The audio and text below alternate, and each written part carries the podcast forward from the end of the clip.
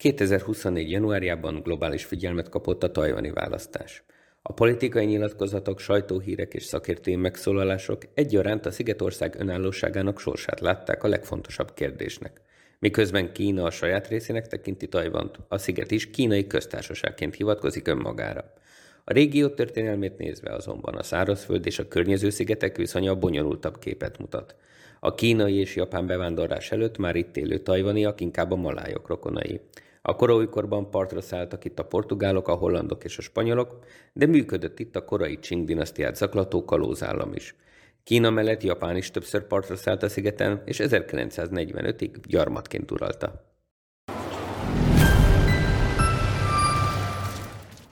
Köszöntök mindenkit a Rubikon Reflexió legújabb adásában. Én Antalfi Péter vagyok, és ebben a különleges adásban munkatársam Nánai Mihály fog nekünk segíteni abban, hogyan értelmezzük a kínai-tajvani viszonyt, amely tele van gyakorlatilag a magyar és nemzetközi hírportálokkal. Rengeteg hírt láthattunk ezzel kapcsolatban már a tavalyi évben is, ennek az évnek az elején pedig a tajvani választások miatt került újra előtérbe gyakorlatilag a dél-kelet-ázsiai történelem. Egy olyan viszonyról van szó, amely kapcsán rengeteget írnak, viszont megérteni csak úgy tudjuk, ha a történelmet és a földrajzot is mögé tesszük, ebben próbálunk egy kicsit segíteni, úgyhogy egyből Mihályhoz is fordulok, hogy segítsen nekünk.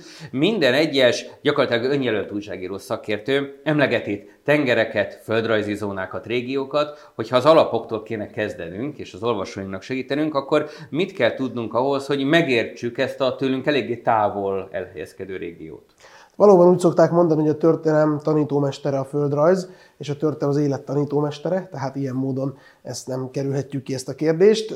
Tajván egy 36 ezer négyzetkilométeres földdarab az ázsiai szárazföld keleti előterében, a dél-kínai tengerben.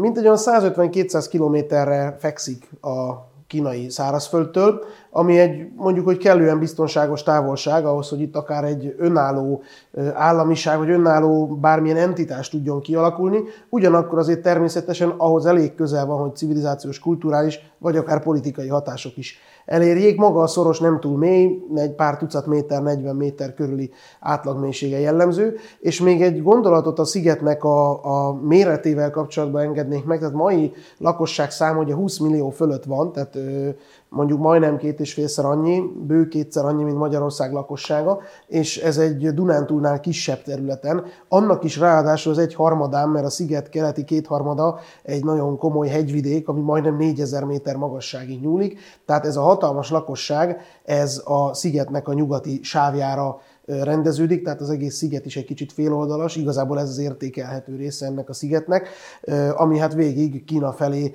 mondjuk úgy egy nyitottságot mutat, és egy ilyen biztonságos távolság is megvan, tehát tulajdonképpen mondhatjuk, hogy a földrajzi háttere adott annak, hogy itt Tajvánban bizonyos külön entitás alakuljon ki. Ami nekünk érdekes, hogy mindig Kína kapcsán emlegetik, legalábbis most, mintha kizárólag Kínához tartozna a történelme, azt el kell mondanunk, hogy 30 ezer éve lakott ez a sziget. Ráadásul a, az ottani, ezt a régészet és az antropológia nekünk feltárta, a 30 ezer éve betelepültek nem ugyanazok, mint a maiak, akik kb. 4 ezer éve lakják a szigetet, és ők viszont egyértelműen nem a kínai népcsoporthoz tartoznak, ezek nem a Han kínaiak, ők leginkább a malájoknak a rokonai antropológiailag. Viszont folyamatosan kapcsolatban vannak Kínával. Tehát gyakorlatilag amióta írott történelmünk van, ebben majd segíts ki kérlek, folyamatosan van Kínával kapcsolatban viszony. Ma is rengeteg kínai él ott, és Tajvánon gyakorlatilag kínai nyelvet azt folyamatosan beszélik mind a mai napig. Mióta van Kínával történelmi ismereteink szerint ilyen szerves kapcsolat? Ami politikailag igazán lényeges, az már az újkorba vezet minket, amikor integrálódik Tajván a kínai császárságba.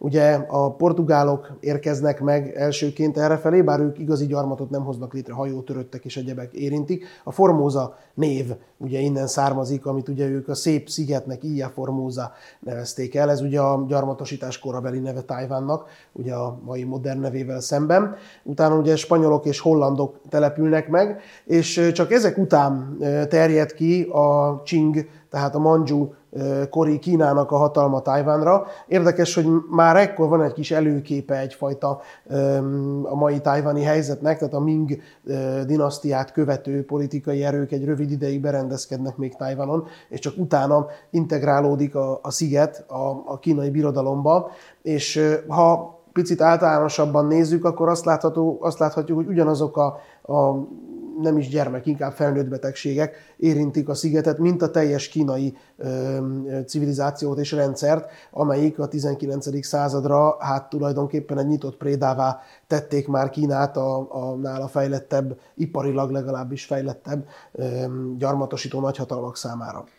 Jó, hogy emlegetted ezt a Ia Formosát, ezt rendszeresen emlegetik nekünk a kalózos filmekben, de ott mindig a Karib-tenger kalózai jutnak el Formosára könnyen, és jutnak vissza. Tehát, mint hogyha ez nem a csendes óceán túlföl lenne, hanem a Karib-szigeteknek egy kagyarulatában. Valahogy ők ezt két, egy-két hét alatt megteszik ezt az utat oda és vissza. Ebből is látszik, hogy gyakorlatilag nem tudják, hogy földrajzilag hol van az, amit be kéne rakni a a Ennek van azért egy kis történelmi háttere is, hiszen ugye régebbi gyarmatosítás korabeli szövegekben Nyugat-Indiáknak nevezik ugye a Karib-tengert, Kelet-India pedig a, a, az India meg indokínai területek. Mindig föl szoktam tenni a kérdést, hogy vajon miért kelet-indiai társaság, ami Indiát igazgatja, az csak India keleti felére vonatkozott a mandátuma, és akkor a nyugat-indiai társaságról miért nem hallunk? Hát ugye a spanyol gyarmatosítás korából, ha a nyugat-indiát keressük, akkor Hispaniolába meg Kubába kell mennünk. Úgyhogy valóban lehet, hogy ez lehet a háttér, amikor még esetleg Amerikával nem voltak tisztában a kalóz ismeretek. Vagy hogy a filmkészítők nem érettségiznek történelemből. Ez hát lehet ez a másik. a másik.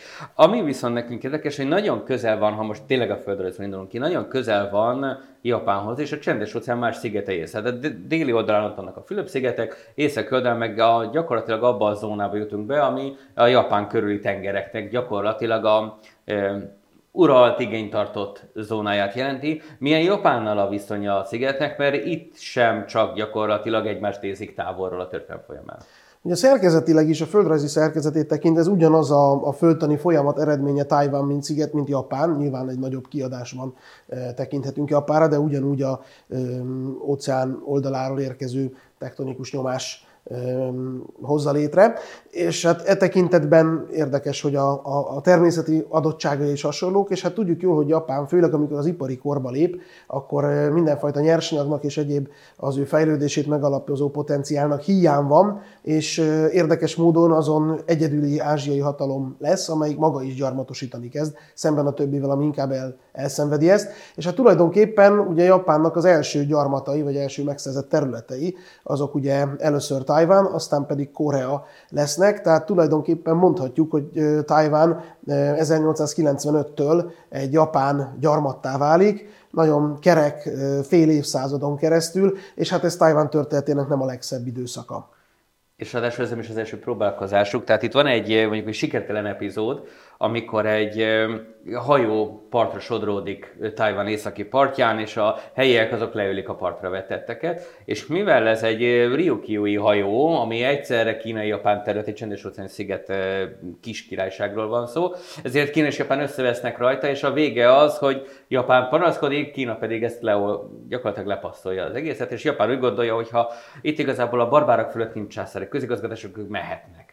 És erre gyakorlatilag partra küldnek ott 3000 Erről külön helyi film is készült. Partra küldenek 3000 katonát, amelyből 543-an halnak meg, és ebből csak 12-en a harci cselekmények között, az összes többi az járványban vagy betegségben, és ez, ez még nem a sikeres, ez megelőzi az általad említett 1895-öset. Ebből is látszik, hogy ők azért többszörösen próbálkoznak ezzel, és hogy említed, ott gyakorlatilag a 1945-ig tehát gyakorlatilag itt belemegyünk a második világháború korszakába, és előtte ott vannak 50 évig, és ez nyomot hagy a szigeten. Javíts ki a tévedek, de úgy tudom, a mai tajvani parlament az a japán kormányzói palotában ülésezik mind a mai napig, és az őslakosokkal nem bánnak jól, mint hogy a japán gyarmatosítás sehol sem bánik jól a, az őslakosokkal. Viszont a második világháború alatt Kínában is nagyon sok minden változik. Tehát gyakorlatilag hogy kapcsolódik itt össze nekünk a második világháború és a Kínának a, innentől kezdve eléggé bonyolult története Tajván történetével? Igen, tehát a, a japán megszállásnak még egy hosszú távú következményére utalnák, utalnék. Ugye nyilván a japánok gazdaságilag hasznosítani kívánták ezt a területet, ezt a területet is. Éppen ezért az infrastruktúrális beruházások, amelyek ugye a modern ipari gazdálkodáshoz, exporthoz, stb. szükségesek, azokat a japánok tették le, tehát annak ellenére sok nagyon-nagyon negatív és, és méltán a megszállt népek által elítélt japán cselekmény mellett a gazdasági prosperitásnak az alapjai mégiscsak a japán infrastruktúra építés kérdéshez kötődnek vissza. Ugye a másik érdekes, hogy ugye azért itt már, és ezt talán eddig nem érintettük, a 17.-18. századtól kezdve erőteljes kínai betelepülés is van már a Tajván szigetére, ami ugye egészen odáig megy el, hogy mára-mára az őslakos identitás hát inkább egy kulturális érdekességként van jelen sem, mint meghatározó módon. Na most a második világháborús kérdésre rátérve, ugye Kínának nagyon hányatott sorsa van ebben az időszakban. Tulajdonképpen egy permanens polgárháborút látunk már az 1920-as évek végétől, ugye a kínai kommunista párt és a kínai nemzeti erők, a Kuomintang között zajlik ez a polgárháború, és ez az, amit tulajdonképpen félbeszakít a japán támadás leghíresebb brutális kilengés a Nankingi mészárlás, de hát most nem is a Japán meg a második világháborús kérdések vannak talán a fókuszban, és ez nyilván egy időre Kínában egyfajta egységfrontot vagy összefogást eredményez. És ez az, ami felbomlik 1945-ben a japánok összeomlásával, ugye északról Mandzsúriában a szovjetek is megjelennek, tehát újra nyitottá válik a kérdés és kiújul a kínai kommunista párt, amit ugye a későbbi kommunista diktátorrá váló, avanzsáló Mao Zedong neve fémjelez, illetve a kínai nemzeti erők egyértelmű vezérévé váló Chiang Kai-shek a Kuomintang élén, akiket említhetünk a két rivális vezetőként. Ha 1945-ben ránézünk a térképre, akkor szinte minden tekintetben a Kuomintangnak állt az ászló, már legalábbis gazdaságilag és katonailag. A legfejlettebb ipari zónákat ők tartották a kezükben, nagyobb volt a hadereje a Kuomintangnak, tehát alapvetően azt mondhatjuk, hogy ami miatt ez a helyzet megfordul, az a társadalmi támogatottsága a Kuomintangnak egy nagyon administratív, nagyon bürokratikus, diktatórikus hatalomgyakorlás jellemezte őket azokon a területeken, ahol a Kuomintang volt berendezkedve. Mondhatom a nehéz gazdasági helyzetet, a magas inflációt is nyilván próbáltak enyhíteni a különböző állami kiadásokon bankópréssel. Tehát sok olyan tényező volt, ami miatt Esetleg egy külön érdekességként mondhatjuk a japán megszállókkal szembeni, vagy a japán megszállókkal kollaboráló kínaiakkal szembeni néha enyhe eljárásokat, akár gazdasági előnyök, vagy bármi más miatt. Hát ez nagyon rossz optikát adott, ugye? Tehát a, a, Kína, a japán megszállás brutális következményekkel járt Kínában, és nyilván volt egy nagyon erőteljes társadalmi akarat ennek a számon kérésére. E tekintetben például a Kuomintang szintén nem járt el kellő kemény kézzel. Tehát sok ilyen elemből tehetjük össze azt, hogy mi az az ok, ami miatt végül is a társadalmi támogatottság fokozatosan erodálódott a Kuomintang mögött, és hát nyilván ehhez kellett a kommunisták taktikája is, egy egyfelől a nagyívű földreformjuk, másfelől pedig a mérsékeltebb arca tulajdonképpen legalábbis a polgárháborúnak ennek a kiújuló szakaszában a kommunistáknak, ami miatt a társadalmi támogatottság egyre inkább az ő oldalukon jelent meg, ami aztán átfordult a 40-es évek vége felé a kommunista katonai erőfölénybe is, és fokozatosan szorultak vissza délfelé a Kuomintang erői, Érdekesség, hogy ezzel a Kuomintang rendszerrel szemben Tajvanon is volt felkelés már a polgárháborús időszakban, tehát nem amikor megérkeznek, hanem már előtte felkelés, ami jól jelzi azt, hogy tényleg um, itt azért politikai tekintetben súlyos hibákat követtek el Csánkásek és követői, um, hiszen a eredetileg meglevő erőfölényüket tulajdonképpen uh, hagyták a, ki, ki uh, hullani a Kuomintang mögül, és hát így szorulnak vissza a polgárháború évei során 1949-re egészen Dél-Kínába.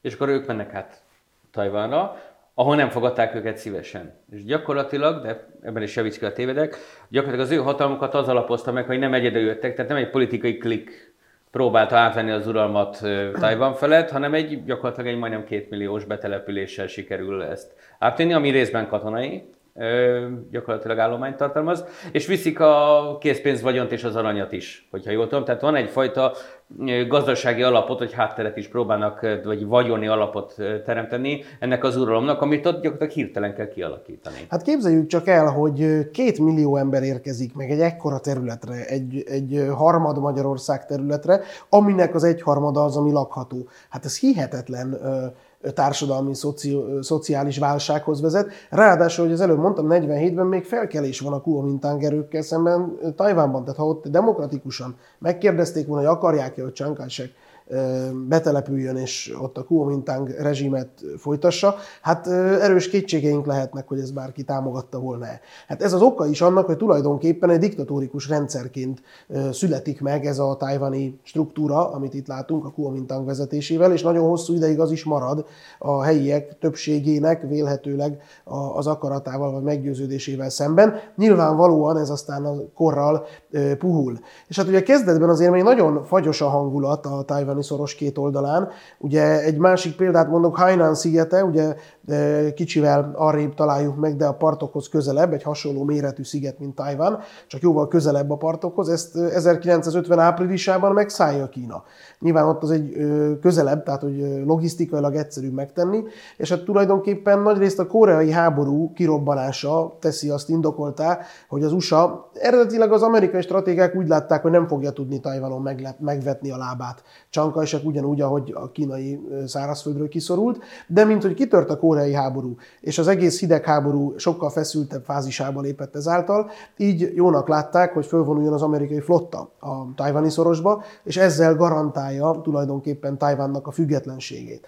Ami ugye hát nagyon érdekes, odáig elmegy, hogy a, az amerikai álláspont szerint a hivatalos Kínának Tajvan a képviselője. Ugye ez ebből a szempontból nagyon érdekes, hogy Chiang Kai-shek és a Kuomintang öndefiníciói szerint nem egy tajvani, hanem egy kínai párt, amelyik ugye a nemzeti köztársasági Kínát képviseli, az ország nevét is ők kínai köztársaságnak nevezik, de nem Tajvánra értik, hanem az egész Kínára, amiből éppen ö, illegitim módon birtokolja a kommunista hatalom a nagyobbik részét. Ez a tajvani álláspont, és ennek megfelelően ugye már 1945-től kezdve Chiang Kai-shek volt az ország elismert államfője, ö, aki mondjuk úgy, hogy a mainstream vezetője volt, és ők foglalták el az ENSZ-ben Kínának a helyét, illetve az ENSZ biztonsági tanácsban is, ami azt gondolom, hogy mai szemmel nézve meglehetősen meglepő. És mikor rakják őket az ENSZ-ben? Ugye itt van a, gyakorlatilag a hidegháború második szakaszára van egy nagyon komoly váltás. A teljes nemzetközi diplomáciában, mert van egy folyamatos elzárás, ez nem most indult, tehát gyakorlatilag a hidegháború közepén egyszer csak megváltozik a, mondjuk ugye a nyugati államoknak a hozzáállása, de nem csak a nyugatiaknak egyébként, tehát ez egy globális változás, és hirtelen mindenki a kínai népköztársaságot fogadja el, és ez odáig folyó, hogy az ENSZ-ből, amilyen azért ritkán történik, kiraknak egy államot. Nagyon érdekes fordulat ez, ugye különösen azért, mert hát elvileg létezik a keleti blokk, a szocialista államokkal, aminek ugye a vezető hatalma a Szovjetunió, de a népessége okán, mérete, területi mérete okán Kína is egy nagyon fontos hatalom ebben. És a 60-as évek végére nagyon erős feszültség keletkezik Kína és a Szovjetunió között, akár mondhatjuk, hogy Kína élesen elítélte a szovjet blokk bevonulását a prágai tavasz után Csehszlovákiába, de hát a leghíresebb az Usszuri folyó menti határincidens, ami ugye ott egy kanyargós folyó, és egy szigetnek a hozzávitatott volt a hova tartozása szovjet-kínai részről, tehát hogy még fegyveres összecsapás is volt, ami jól jelzi a a Khrushchev-féle reformok okán és után bealkonyodó kínai-szovjet viszonyt. És az amerikaiak ebben látták meg a geopolitikai lehetőséget, amit ugye Kissinger nagy politikai teljesítményének szoktak nevezni, és méltán azt gondolom, hogy, hogy tulajdonképpen a világ legnépesebb országát és, és a, szocialista blokk egyik legnagyobb hatalmát sikerült az amerikai viszonyát legalábbis normalizálni, és ennek a Kínával való kiegyezésnek tulajdonképpen hát a vezéráldozata volt Tajván abban a tekintetben, hogy azt az egyébként meglehetősen furcsa és nehezen elfogadható helyzetet, hogy a biztonsági tanácsi, ami a létező legnagyobb politikai befolyás a mai világrendben, azt a sok százmilliós, 10 millió négyzetkilométeres Kína helyett a 36 ezer négyzetkilométeres Tajván gyakorolja. Tehát ez 1971-ben billent vissza, és tulajdonképpen Tajvánnak ez a fajta politikai befolyása ezzel megszűnt. Ennek ellenére számos olyan egyéb terület van, amiben azt gondolom, hogy Tajván jócskán kompenzálta az esetleges politikai vagy katonai súlyvesztését. És erre gondolhatunk például náluk, e, ez kellett a rezsimváltáshoz. Mert ahogy mondtad, azért itt a Kuomintang, ami mind a mai napig létezik pártként, vagy politikai erőként, e, gyakorlatilag muszáj volt demokratizálni. Tehát gyakorlatilag eddig a váltásig, amíg úgy gondolta, hogy van egyfajta támogatottság globálisan, egy egypártrendszer volt. Nem kommunista, hanem nemzeti irányzatú, de gyakorlatilag egy egypártrendszer uralta Tajvan, és akkor kellett nekik a demokratikus reformokat gyakorlatilag végrehajtani bármiféle úgymond modern nyugati demokrácia valamilyen formáját eljátszani, amikor gyakorlatilag kihátrált mögülük a világpolitika. Tehát, hogy most ott tartunk, hogy ez a demokratikus állam, ez gyakorlatilag egy ugyanolyan kínai eredetű, viszont a lakosság jó része még mindig ott van, hogy nem kínai, és még mindig vannak ellentétek. Érdekesség, hogy a japánok is megpróbálták azt a fajta mondjuk, hogy oktatáspolitikai intézkedést, hogy minden Tajvan érezze magát Japánnak. Tehát ez az uralmuknak az utolsó évtizedére volt jellemző, hogy, hogy ők pedig azt akarták, hogy a tajvaniak Japánnak érezzék magukat. Nem tudom, hogy látod azt a gyakorlatilag ez lehet geopolitikainak is, lehet földrajzinak, de ez kultúrát is érint. Hogy látod azt a változást, amik a 70-es évektől zajlik, hogy mennyire terelődött ez igazán új útra, mert közben gyakorlatilag Tajvanból pedig egy ilyen kis tigris lett, ahogy ha a gazdasági oldalát nézzük. Hihetetlen változások zajlanak ebben az időszakban. Nagyon sok tényezőből tevődik ez össze. Az egyik az, hogy ugye amikor megérkezik Chiang Kai-shek a két millió menekültel együtt, akkor azért, ahogy említettem, van egy elég erős ellenállás. Nyilvánvalóan azért a gazdasági fejlődésnek a sikerei ennek a problémának azért elég sok alapját feloldják, tehát ilyen módon ez az erőteljes ellenállás enyhül. Kell ehhez a világpolitikai enyhülés és a rendszerváltoztatás, a hidegháborúnak a vége szintén hozzájárul ehhez. Nyilván Mao Zedongnak a eltűnése a színről és Kínának a, a új irányvonala, ami ugye a Deng Xiaoping-től kezdve jellemző ebben a tekintetben, tehát sok minden vezet oda, hogy enyhülés történjen. Nyilván annak a generációnak a kihalása is kell hozzá, amelyik a kínai polgárháborút aktívan megélte.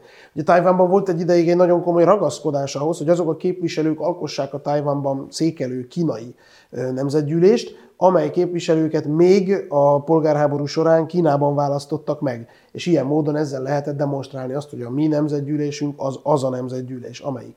És hát sokan ugye közük már meghaltak, és ez egyszerűen föntarthatatlanná vált, hogy, hogy, hogy ehhez a fikcióhoz ragaszkodjanak. Tehát ezek a tényezők azok, amiket együttesen mondhatok. Ugye maga Tájvánnak is hát ebbe az időszakban tulajdonképpen megtízszereződik a népessége, 20. századot, ha nézzük, nem, nem pont a polgárháborús korszaktól értem ezt, de hát ez egy hihetetlen robbanásszerű fejlődés, és tényleg Tajván a világ egyik vezető csúcs technológiát előállító helyévé válik, egy nagyon koncepciózus, és itt például megint fontos, hogy erőteljes irányítás alatt állt gazdaság volt ez, amely tudatosan először az import helyettesítés, aztán a tömeges export termékek, amelyek nem olyan nagy feldolgozott értéket jelentenek, és aztán pedig egyre inkább a, a, a nyersanyagot kevésbé igénylő, ellenben a, a technológiai innovációt igénylő termékek felé mozdult el, ami aztán megteremtette már a tájvani tőkének a megjelenését is, Ugye ez kellett a nagyon szigorú, nagyon beosztással élő tájvani társadalomnak a felhalmozása is, hogy aztán Tájván már egy tőke kihelyező hatalommá váljon.